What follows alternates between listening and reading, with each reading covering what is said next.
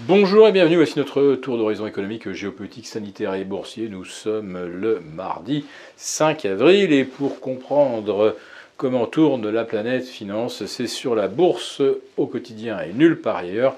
Et l'épisode du jour s'intitulera Plus c'est gros, plus ça passe alors je fais allusion à quoi en prenant ce ridicule accent germanique? Eh bien, euh, en fait, à l'annonce hier par le gouvernement allemand euh, de la prise de contrôle de la filiale allemande de Gazprom pour sécuriser les approvisionnements allemands.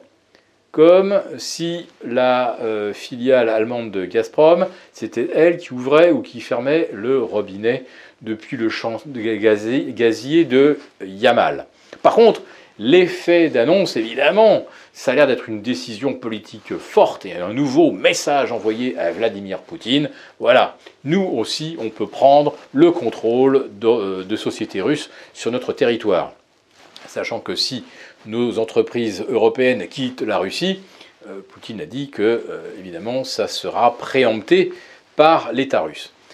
Euh, sauf que là, euh, il faut quand même s'interroger sur le degré de légalité de cette prise de contrôle de Gazprom.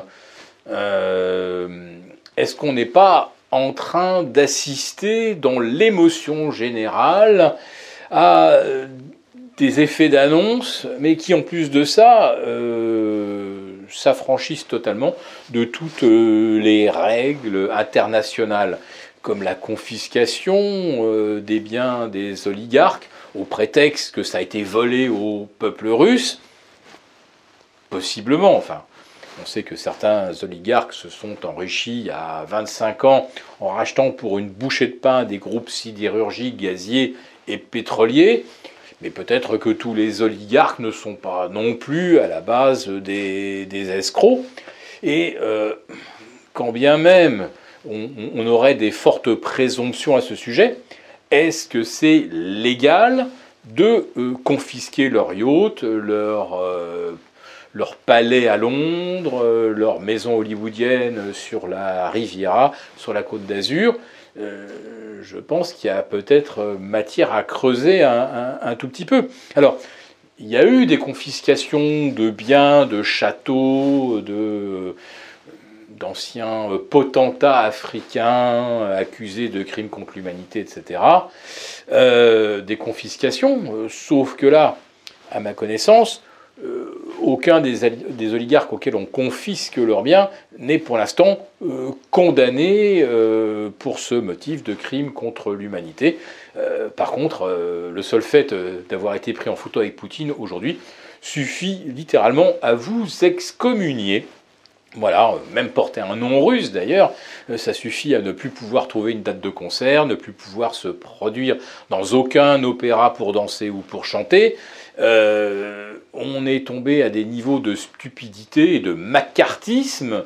Euh, on croyait que ça, qu'on ne le reverrait pas après euh, le, triste souvenir euh, de ce qu'on a connu dans les années 60, et bien si finalement, au bout de, deux générations, on retombe dans les mêmes excès, on, commet les mêmes stupidités euh, que je qualifierais moi de quasiment infantiles.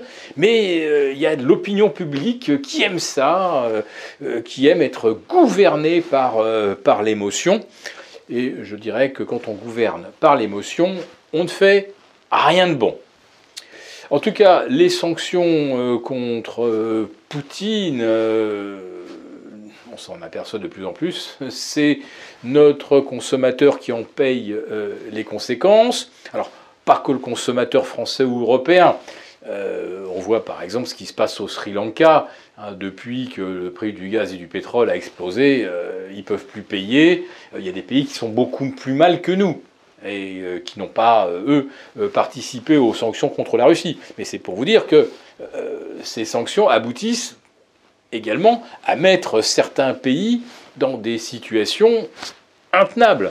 Et je ne parle même pas d'éventuelles pénuries de nourriture comme celle que notre président nous a promis. Il y aura de grandes difficultés euh, au niveau de l'approvisionnement mondial.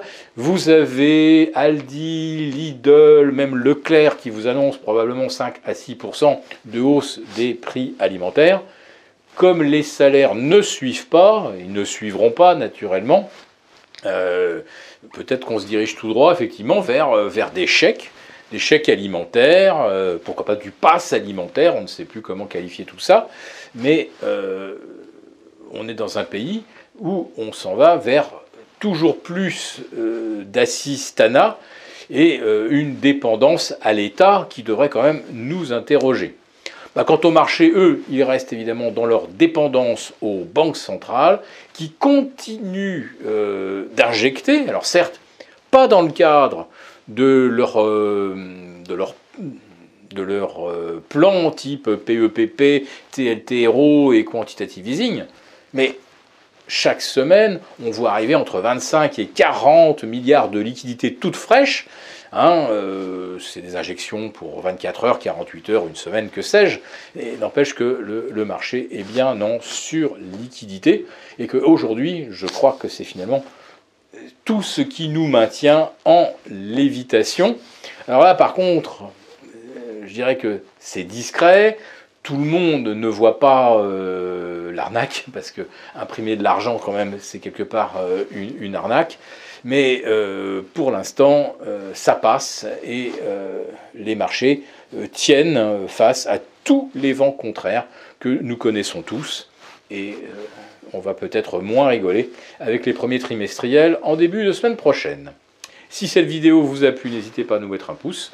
Et vous retrouverez notre live des affranchis vendredi. A très bientôt.